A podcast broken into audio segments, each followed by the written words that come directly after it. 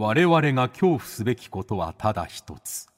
恐怖そのものなのである。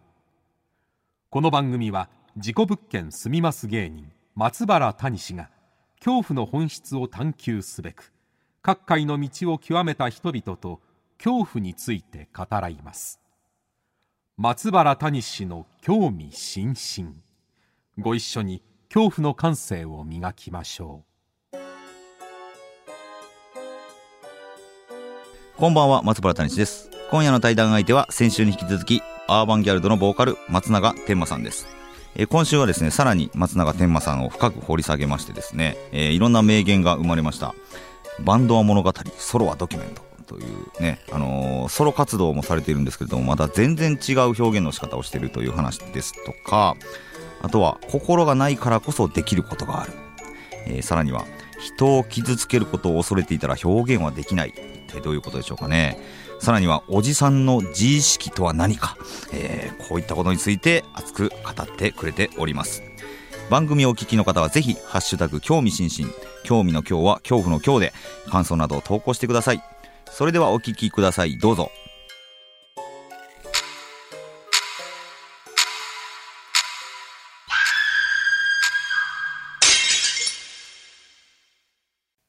先週に引き続きまして、今夜も松永天馬さんと恐怖について語らいます。よろしくお願いします。病気の皆さん、こんばんは。松永天馬です。ありがとうございよます。ろしくお願いします。はい。はい、アーバンギャルドがニューアルバムね、えー出されましたけれども、はいこのやっぱ作品作品作りの苦悩とかってありますか、作品作りの苦悩ですか？はいうんそうもうですね17年もね続けておられて、やっぱりでも常にうん、自分の心の奥深くに潜っていくようなはいはい、仕事だなっていうことを思うんですよね。でやっぱ歌詞とかも、一番若い頃はもう初期衝動というか、ただ自分が思ってることを書いてたけど、うん。やっぱりだんだんこう、こうある程度作品を出すと、なんかこう、留飲が下がるっていうんですかね、はいはい。満足しちゃう自分もいるんですよね。はいはいはい、でもそれに対して、うん。いや、自分はまだ言いたいことがあるはずだとか、うん。自分の心の奥底に入っていって、例えば自分はこういうところが悲しかったんだとか、自分はこういうことが苦しいんだとか、はいはいはい。そういったものを、だから自分、もうセルフカウンセリングですよね、歌詞を。歌詞を書くってセルフカウンセリングだと思うんですよ。なるほどな。はいはいはでもやっぱセルフカウンセリングを繰り返したできた歌詞には、いうん。嘘がないと思う。んですよ。うんうんうんうんうんあの、直裁な言葉が届けられるというか、はい。真摯な言葉が届けられるんじゃないかなと思って。だなるほど。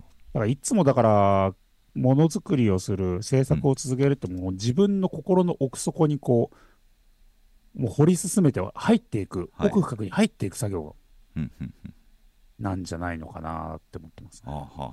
あまあそれはやっぱりもう苦しいし辛い作業ではあるわけですか？そうですね、苦しいし、辛いですね、ん。なんかよく歌詞をか書くのってな、どれくらい時間かかるんですか？とか、結構人に言われるんですよ。はいはい。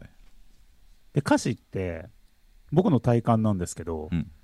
3ヶ月間考えてて、うん。2時間で書けるものですね。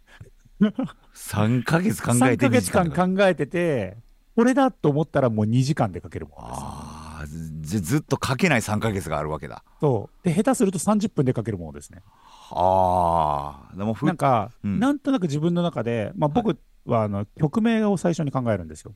おおで、曲名、例えば、まあ、メトロイメライっていう、このメトロとトロイメライをつなげたこのメトロイメライってどういう曲なんだろうっていうのを、うん。ずーっと自分の中で何ヶ月も、もちろんいろんな仕事も並行しながらですけど、はいこのフレーズだけこう、なんていうか、うん。あの、iPhone のメモに入れといてですね、うんうん。時々見返したりして、うん言葉をいじったりとかして、ノートに連想ゲームみたいにいろんな言葉書き足したりとかして、はいはい。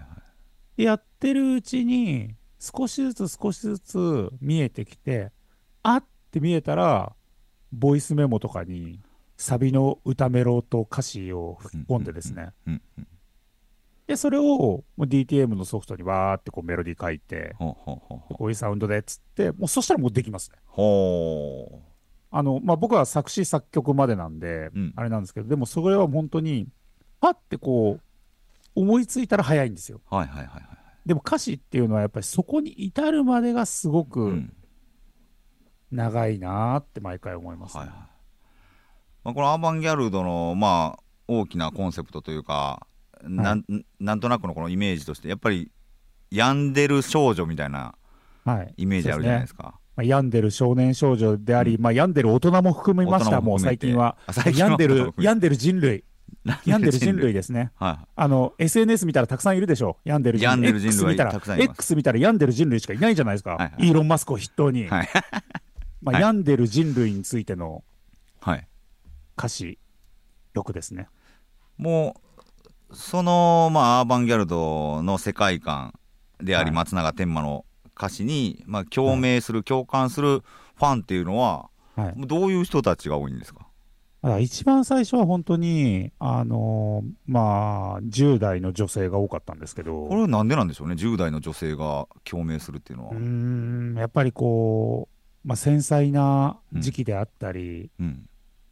一方でその、心の病、闇っていうものに興味があったり、いやそうこれ不思議ですよね、それしかも天馬さんの自身の,、まあ、あの先週聞いていただいたら分かるんですけど、せ天馬さんの中のトラウマみたいなのが本当の10代の少女に刺さるっていうのがこれ不思議だなと思って。なんかそこはたまたま、なんていうのかな、お互いの、お互いのその、なんていうか、意図してるものがたまたま合致したというか、たまたま違う意図意図してるものが違ったのに、たまたまこう思惑が合致したみたいなところあるんですけど、水玉の赤い女とかなんかそうですよね。そうですね、水玉の赤い女とかもそうですけど、うん。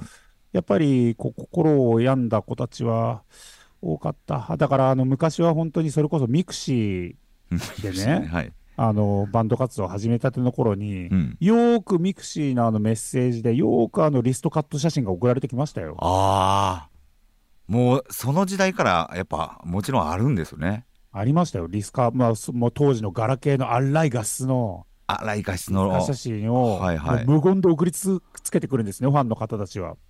怖いな。でも、でも私は、もうなんかファンにはちょっとあの返事はしない主義なので、うん。ふーんって思ってそっと自するみたいな、そっとじ。みたいうな感じでした。でも、うん。今話してて思ったんですけど、うんうん。あの、世の中がだいぶその、心の闇、まあ、メンヘラって言ってもいいですけど、メンヘラ的なものに対して許容するようになりましたよね。なんかそのオタクと呼ばれていた人たちが、はい。あっていう言葉すらなかったのがおオタクという言葉でなんか明確になったみたいな。で、さらに今はもう推しっていう言葉になったら、もうだいぶ、だいぶソフトじゃないですか。ソフトです。オタクっていう推し活とか推しとか言ったら、もうだいぶソフトで、はい女性ファッション誌が推し活をしようみたいな特集を組んでるぐらい、うんうんうんもう今ソフトになってるじゃないですか。はいはいはい。でやっぱりあの、メンヘラ的な価値世界観であったりとか、そのうん心の闇、心の病っていうものも、うんもう普通になったし、メンタルクリニック、メンクリに通う、うん。全然一般的になったと思うんですよ。老若男女問わず。うんうんうん。で、それを昔の人たちはちょっと隠してるところがあったけそど、あのあ今ったけどないように見えてたってことですよね隠みんな通ってる人は通ってたんだけど、うん。ないように見せてたし、やっぱそういうの通うのって、ちょっと恥ずかしいんじゃないか、自分がおかしいんじゃないかみたいなうん。世の中だったのが、全然それがオープンになったなって、この十数年、だから我々がデビューしてこの十数年、うん。世の中変わったなって思いますよ。だって昔、本当それこそ、じゃあツアーの遠征先で、うんあのプロモーションをしなきゃって言って、各地方のラジオ局にもあるじゃないですか。で、はいはい生放送とかやるじゃないですか。うんで、ファンの方が手首を切った写真をとか言った途端に大きなバツ印がディレクターの手から出てましたからね。そうか大きなバツ印、あの、深夜の番組とかでもそうですよ。大きなバツ印が出てましたから。知らなかったですしねまあその知らないからこそ衝撃というか、その十十数年前ってそんなことがあんのっていうでも今は、うん。まああの、まあこの、この喋ってるのが放送で切られてたらちょっと笑いますけど、今は、はい。あの、だいぶそういうものに対して、まあ、うん。ソフトになったっていうより理解があるようになった。まあでもそれが現代の流れですよね。だだ現代において、そこまでやっぱり心の闇であったりとか、うん。そういう心を病むっていうことがまあ。一般的になったし、やっぱりそういうことがもう、そういう人たちの、まあ、人権が認められたというか、そういう生き方がもう認められたんじゃないのかなうん。まあ表に出たってことですよね。そう。もともとあったものではあるんですけど、はいはい。でそれこそその当初のトラウマテクノポップ、はい。その見たくないものを見る、うん。見せるっていうはい、コンセプトがちょっと世の中が本当にそうなってきちゃってるというか。そうですね、うんまあ、自分たちがどうこうっていうわけではないですけど、やっぱり世の中のうんこう流れっていうものが、やっぱり自分たちが作ってきたことうんと、やっぱり結果的にはちょっとシンクロしたような流れになってったなーって。例えば、あの、2012年に、はい。あの、アイドルブームみたいなものがあったじゃないですえか。ええあの、あ2011年くらいから、ももクロとか電波組とかが出てきて、あの、アイドル戦国時代って言われて、はいちょっとそういうのが流行ってきたときに、2012年に僕は、やめるアイドルっていう曲を出したんですね。病のややむですね。はい。やめるアイドル。あのうん。つまり、アイドルをやってて、もう承認欲求とか、いろんな気持ちでもう心を病んでしまって、うんうん。手首切ったり自分を傷つけてしまう女の子の歌をですね、非常にポップに歌い上げる曲を作ったんですよ。はいはい。アイドルソングみたいな曲調で。うん。で、その当時は、そんなことをやるのはかなり冒険だったんですけど、はい2012年。でも今はなんかアイドルでやっぱりや闇とか病をモチーフにしたアイドルなんてめちゃめちゃ増えまいしたよや増えましたね。まあそ増えたのもちょっと今となってはちょっと古いにもなってるそうそうそう。だからもう、それぐらいなんか浸透したなーっていうは気はしてますよね。あなるほどな。うん。でもそんなアーバンギャルドの活動を、はい。まあその10代の頃から見てる人もいれば、まあ、最近ファンになった方もいるでしょうけどそうですね。そのそれこそアーバンギャルド推し活じゃないですけれどもはい。アーバンギャルドに支えられてる人たちっていう人がいるわけですよね。まあ、ありがたいことにいらっしゃいますね。最近はね、本当にね、なんかあの、いろんな年齢層、うんうんうんまあ、男女問わずうんうん来るようになりましたね。おーそれも最近のなんです、うん。今まで今までは女子が多かったけどというか、まあだから、まあもちろん女性の方が比率的には多いんですけど、うん。いわゆるそのメジャーデビューした頃の女性たちも、うん。まあ大人になりつつある年齢になってきましたし、はい。まあそれより上の方もいれば、うん、それより若い子もいれば、で、まあ男性もそうですね、男性の若い人もいれば、おじさんもいれば、いろんな人たちがやっぱ来るようになった。だからやっぱり、ちょっと心の闇っていうものがやっぱりもう本当に、みんなそういうものをオープンにしていいような、だから昔はあのアーバンギャルドを聞いてるっていうことがね、うん。ある種ちょっとあの、あの、隠れキリシタン的な行為だったんじゃないかなって思うんですよね。はあは。なるほど、でアーバンギャルドの CD をね、ボーンってこう教室とかで出されて、うん、お前これを踏んでみろみたいな、ふ 踏めないみたいな、そういう隠れキリシタン的はない。ものだったのかもしれないはいなと思うんですよ。でも今では、まあ、アーバンギャルドだけじゃなく、まあ、新生かまってちゃんとかもそうですけど、やっぱりそういう人たち、結構台頭してくるようになったじゃないですか、普通に。うんうんうんで、そういう表現って、まあ、ボカロとかでも、やっぱり病んでる歌ばっかりじゃないですか。いやそうですよね本当にボカロとか、本当になんかこう、メンヘラ的なものをテーマにしたもの増えてるはない。と思うんですけど、もうそれで言ったらあのーあんまり知らんけどあれなんですか？アニメアニメ。えっと推しの推しの子。推しの子ね。推しの子と。かむっちゃ病んでますよねあれ。推しの子も病んでますよ。やっぱりみんなこじらせてしまってますよ。承認欲求であったり、はあはあ。やっぱり自分の価値、まあ SNS というものがやっぱり人類のメンヘラを加速させてるんですけど、おおあの、ひ見たくない言葉とか、見たくない人の気持ちが見えるようになっちゃったから、うんうんうんうん。いやそうですよね。うん。どんどん表面化していってる。だからまあ、タニスさんとか僕とかは、はい。どちらかというと、あの、心がないじゃないですか。心がないからややれてんのかもしれないですけどね。だからタニスさんとか僕、タニスさんって僕心ないなって思うんですけど。い、やいやそれそっくりそのまま 僕変えさせてももよくあの心ないですよねって言われるんですけど、だからタニスさんもやっぱ自己物件に住むとかね、はい。ちょっと普通の人だったら、そんな頑強なメンタル持ってないですよ。ああはいはい。だからそれは、れる。だからタニスさんはもうその、そのひょうひょうとした、特になんかもう心を鍛えてますみたいな感じではないのに、そのひょうひょうとした感じは、単純にあの、心がないからですよ、それは。タニスさんがノーダメージなのは、心を鍛えてきたからじゃなくて、心がないからなんですよ。で僕も似たようなこと言われます。いやそうでしょうね心がないから、そだからの心がないから、そういうトラウマを人の人の繊細なところに踏み込んだ、ずかずかと踏み込んだ表現ができるのかもしれないですね。しかもキャッチーなメロディーとポップな。そうだから結構ね、もう前、まあ、昔から昔から本当にうん。女の子とかに、うんどうしてそんなに女の子の気持ちが分かる歌詞を書けるんですかとか、ああ、やっぱ言われるんですか？はいはい。よく言われるんですよ。うん、そうそう、それは僕も疑問。逆に言うと、うんあの私はあなたたちに共感なんて1ミリもしてないっていう。共感してないから、だからなんか、書けるんだなんて言うんだ、なんてやろそれこ心がないから、逆にものすごく、ものすごく冷静にいろんなものを見てるのかもしれないですよね。はあ、偏りすぎず。そああ。食うみたいな話になってくる。う。だから僕ら心がない。心がないからこそ、ここだからこそ、でもなんか僕は、あの、だからこそ、寄り添える表現って絶対あるんじゃないかなと思うんですよ、ねああ、それはすごいわかりますよ。はいはい。うん、あのある種、まあ、人から見たらものすごく冷たいのかもしれないけど、うん。やっぱ冷たいからこそ、なんかこう表現できる優しさみたいなものは、うんうんうん。突き放してるからこそ、はいはい。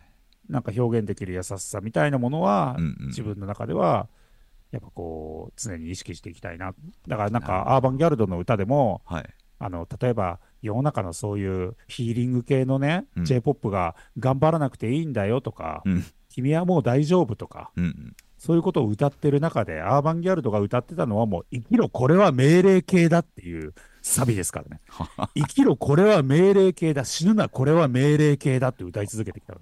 おーいや、冷たいけど、そう。あのー寄り添えてるというか。だから冷たいと思われるかもしれないけれども、でも我々なりの方法で、あでもかるわこはい。う寄り添ってるというか、わかりますわかります。うん。だから僕はオオカルトの話で言うと、うんその幽霊に取りつかれそうなんですって言ってほんまに不幸になりそうな人いっぱいいるんですけどはいはいはいはい。いやいやいやその別に幽霊で僕殺されてないよっていう もうそうですね。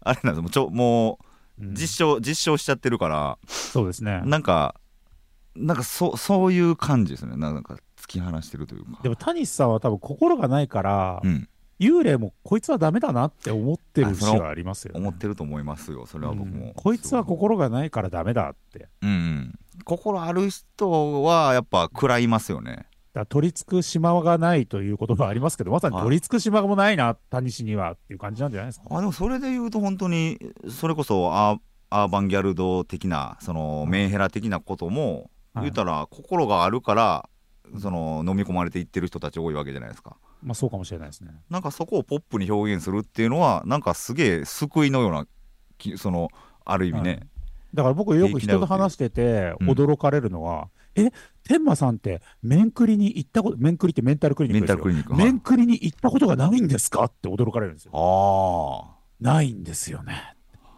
ほうほうほう行こうと思ったこともないんですよ。はあもちろんはあ気持ちの浮き沈みありますよ。あ、辛いな、明日嫌だなと思う時ありますよ。うんうん。でも面クリに行こうと思ったことはないんです。あでもだから書けるのかもね。そう、心がないから。すごいな。だからこの谷さんと僕の人生は、はい。谷さんと僕が心を取り戻していくための長い長いストーリーなんですよ。いやわかりますわそれ。80年くらいかけた、はい。あの、本当にだからね、あの、オズの魔法使いのかかしみたいなもんですよね。はいはいは俺はただのかかしだけど、うん。人間の熱いハートをもらえるために頑張るぜみたいな。あのあれ「ドロロ」っていう漫画が確かそんなんやったような気ああがするんですけど。ドロロがだから要するにあの妖怪たちに体の一部を全部奪われて。40箇所くらい取ってかれちゃって妖怪を倒すごとに少しずつ人間の体を取り戻していくだから谷さんと僕はだからそう百鬼丸なんですよね。さっきもあるそう。り人間らしさをうん。表現をしながら取り戻していこうとしてるのかもしれない。人間じゃないから人間のことそを言えるのだというか。うそう。全部僕らが喋ってることを全部カタカナで吹き出しが書いてあるかもしれない。人間じゃないからね。そうあのファミレスで物、お皿運んでくる猫型ロボットと一緒ですよあれねはいあれでも可愛いねんなあれな。今から行くにゃーみたいなことを言ってるロボットと我々は一緒なんですよ、そうやったのか。そうですよ、心がないんですよ。心がなかったからななかったから成り立ってたんだ。そう。でも心がなかったからこそうんやれることがあるんですよね。ん。確かにな、うん。なんかその先週も言ってましたけどそのアングあアングラというもの。あまあそのニューアルバムのねコンセプトがアングラ回帰みたいアなのがありますけど。アングラ回帰、アンダーグラウン。ド、でアンダーグラウンドっていうものも言ったら、えー目を伏せたい見,、うん。見たくないものっていうのを見たくないまま表現するというか、そうですね、見たくないものをあえてこう白日のもとにさらしてやるぜってういうん。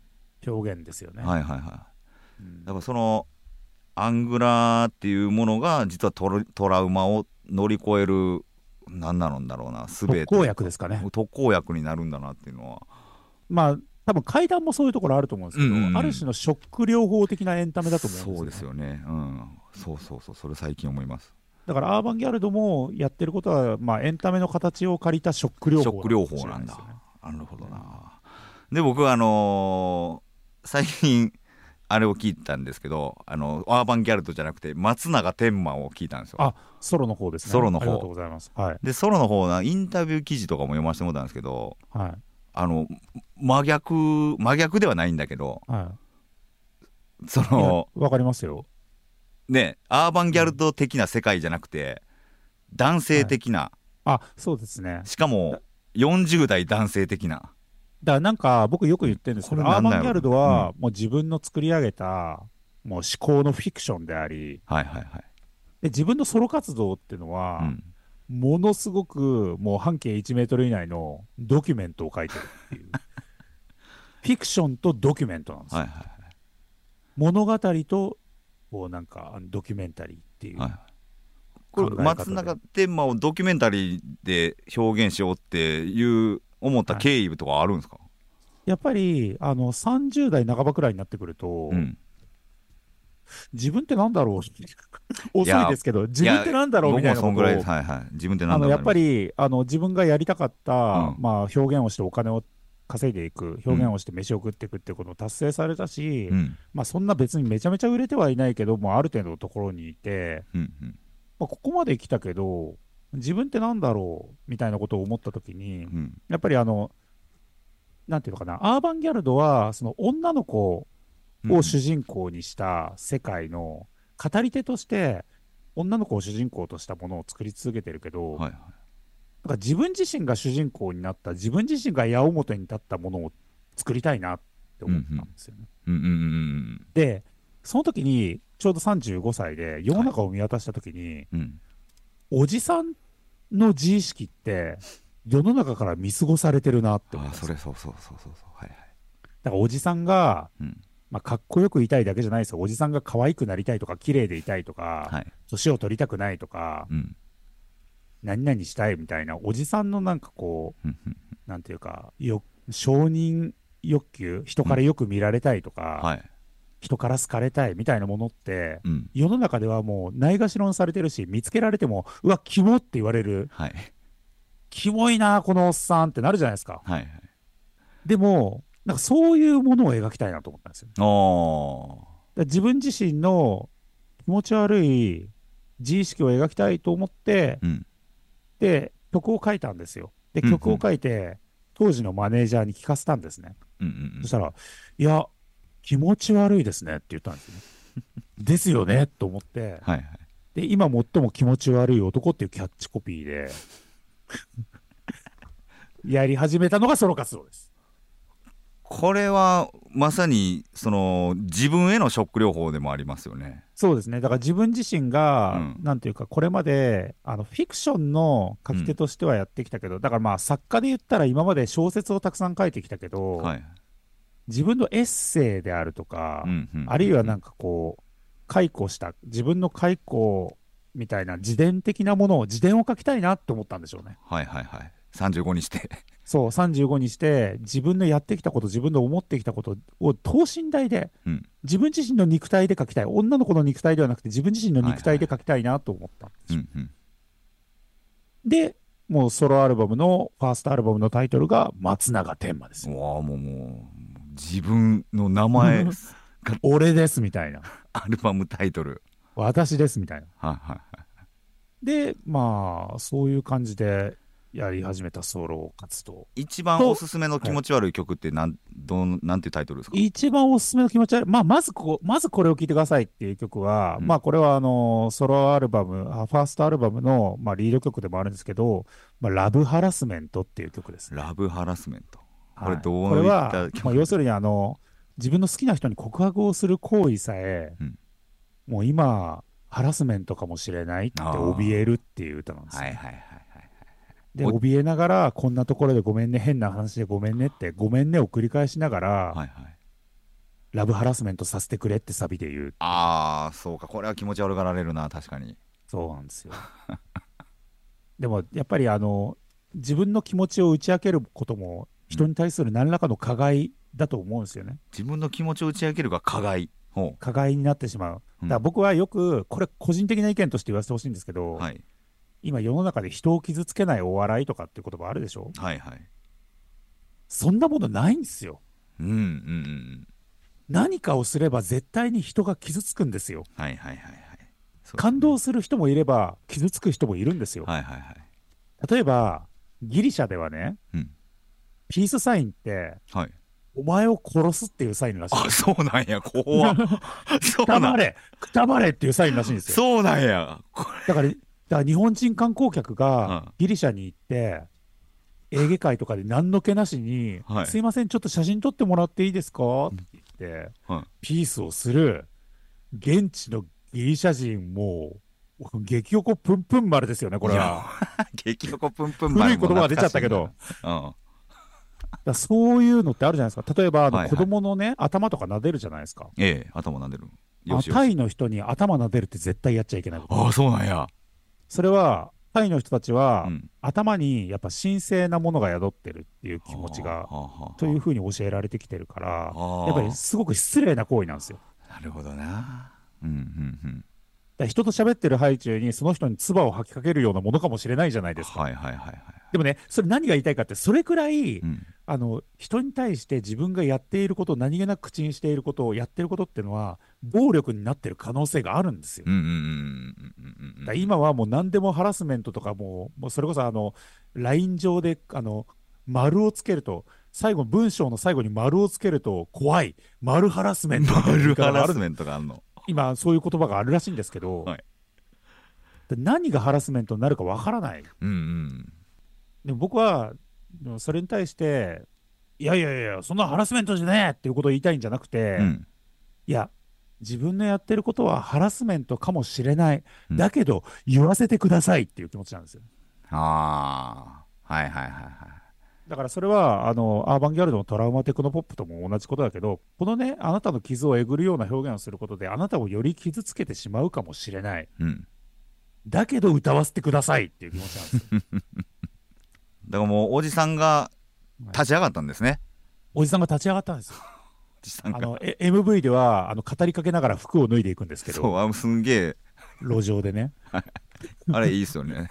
はい、ありがとうございます。だからそういう、なんかやっぱり、なんていうのかな、今の世の中って本当にうん。何が人に対してこうあなんか暴力になるかわからない、本当に気をつけなきゃいけない時代だとは思うんですよ。うんうんでもね、人と人とかそういうね、あの潔癖になってしまって、じゃあ相手の心に触れるのをやめよう、はいはいはいじゃあ相手と喋るのをやめようって、うん。うん。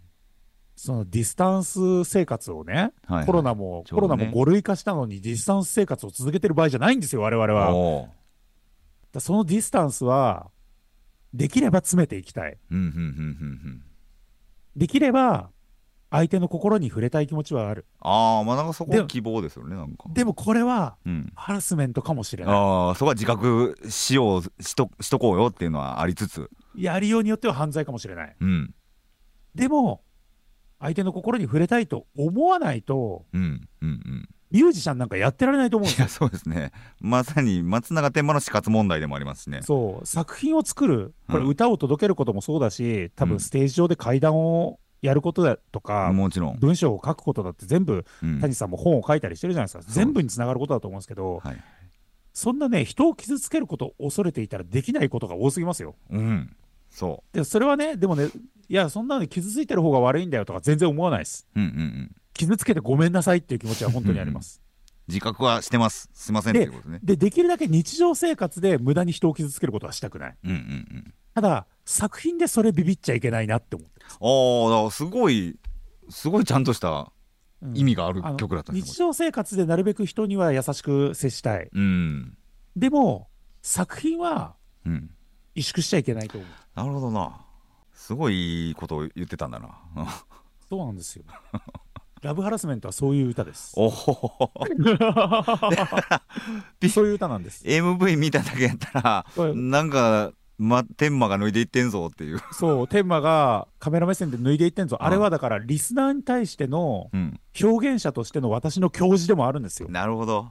はあ、はあは私はこういう決意で歌いますけどいいですねっていう歌でもあるんですよ。そうか。あああそう考えたらすごいなんかめっちゃかっこいい曲に思えてきたな。ありがとうございます。そんな、えー自分と向き合った松永天馬がたっぷり入ってるのが、はい。松永天馬ソロアルバムです、ね。ソロアルバムなわけですね。はい。いやこれもぜひちょっとねちょっと。聞いていただきたいですけどね。聞いていただきたいな。うんあでも、あの、次出る、あ、次出るというか、もう出たんですーけど、ニューアルバム、ねニューアルはい。メトロスペクティブも松永天馬が言いたいことがぎっちり、ぎっちりぎっちり詰まってますから、濃縮還元されてますから、入ってます。はい、ぎっちり入ってます。おー。これもぜひ2月28日にも発売されております、はい。メトロスペクティブね。ぜひ聞いてもらいたいんですけれども。ありがとうございます。じゃあちょっとね最後に松永天馬にとって最も怖いものをちょっと教えてもらいたいんですけれども、松永天馬がやっぱり最も怖いものは、うん。締め切りですね。ああ締め切りないな。まあまあ。だ夢夢にも出てくるわけですからね。自分が何に怯えてるのか、自分が何をいつも焦ってるのかっていうことを時々考えるんですけど、はい締め切りなんですよね。締め切りな。でもこの締め切りっていうのは、例えば原稿の締め切り、歌の締め切り、デモ曲の締め切り、うん。まあライブの締め切り、いろんな締め切りありますけど、はい。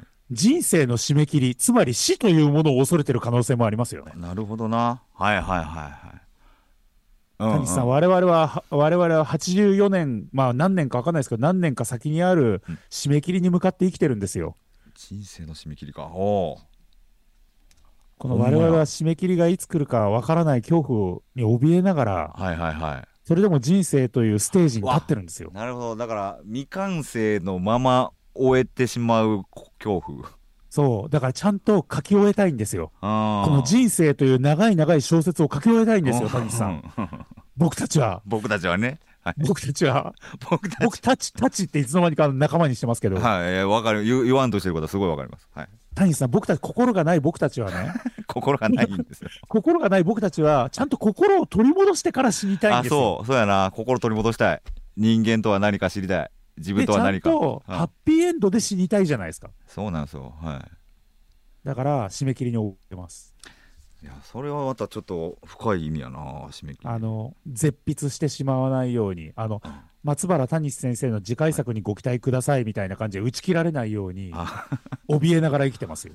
いやでもわかります。僕も多分あの心ない理由としてその目の前の締め切りのことしか考えられへんみたいなのはあるんで、やっぱプレッシャーが極度にこう、プレッシャーとかストレスがこう、閾値に達しないように心をなくしてるというああか、かもかもな、うん。自分の心を無にしてるみたいなところ、あれ、心殺してるみたいなことですか？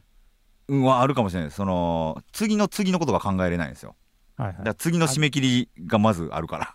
まあ、考えていくと、本当、次の次の次の次の次くらいにある自分の死を考えることになっちゃうかもしれないですね。ああそれ怖いな確かに死ぬまでに、うん。まあ、これはやりたいとか、はい。ありませんか？死ぬまでに。だから、例えば、まあ、ミュージシャンだったら分かんないですけど、例えば、はい。武道館に立ちたいとかね、死ぬまでには絶対これはやっときたいみはいはい。たいなことってありませんか、ええ。死ぬまでに結婚はしたいとか、ああはい。死ぬまでに子供は欲しいみたいなミクロな話題でもいいんですよ。はいはい。でも死ぬまでに、まあ、大きいステージに立ちたいとか、はいはいはい。なんかそういうのないないですか？これがねないかもしれないな。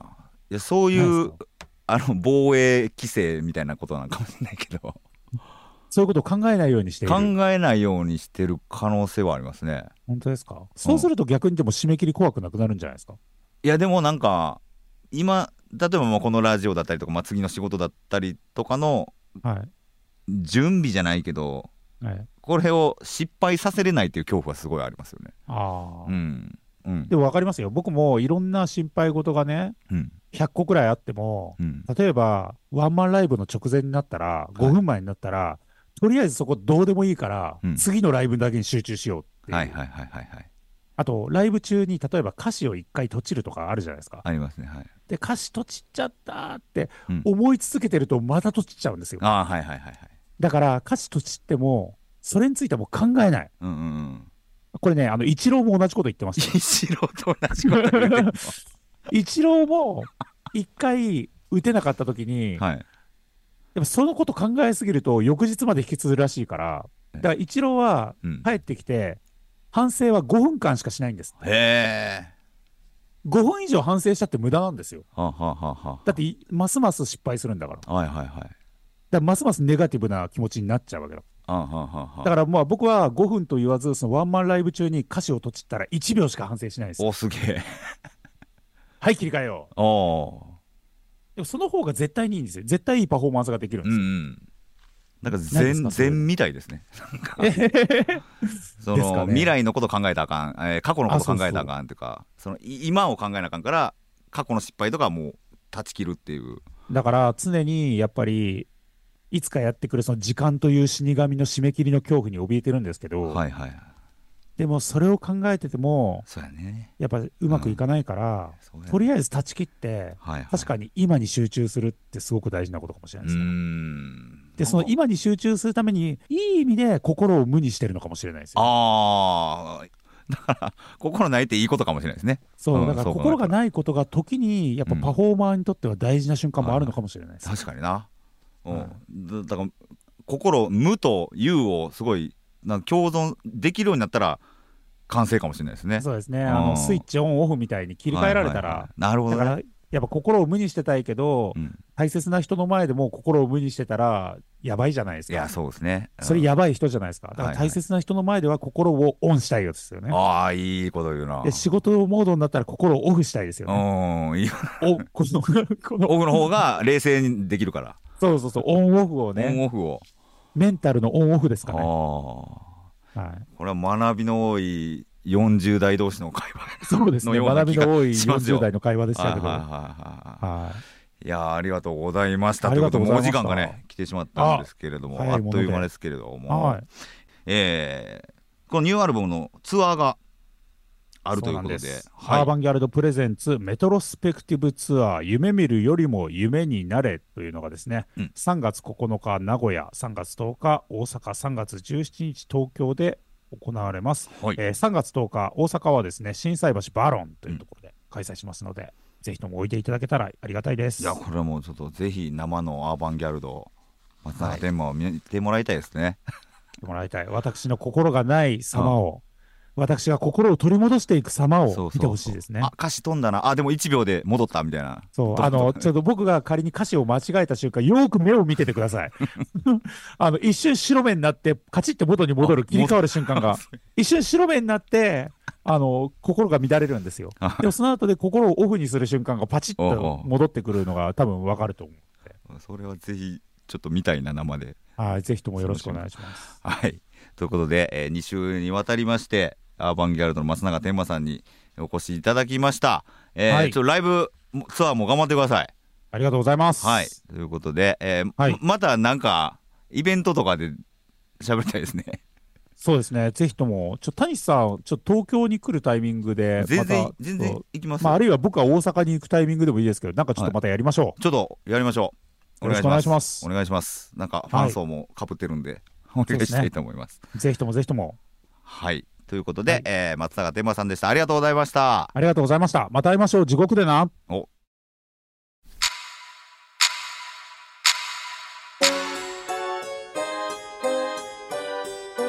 はい、いかがでしたでしょうか？えー、いや、なんか、いいですね。どんどん深い話になっていって、ちょっと皆さんもアーバンギャルドに興味を持ったんではないでしょうか？えーぜひね、アルバム買ってもらって、えーさらにはイベント、ライブもね、ぜひ皆さんにも行ってもらいたいと思います。さあ来週は一体どんなゲストが登場するのかお楽しみに。恐怖の感性を磨いてお待ちください。この番組は茶屋町会談公式 YouTube チャンネルとポッドキャストでの配信もしています。こちらはラジオ放送で泣く泣くカットした部分も含んだ完全版。どうぞ皆さん2度3度恐怖を体感してください。それでは松原谷氏の興味津々今宵はここまでです。皆様どうかお元気でさようなら。イエーイピースピースあれ？あれ？ちょこってるわ。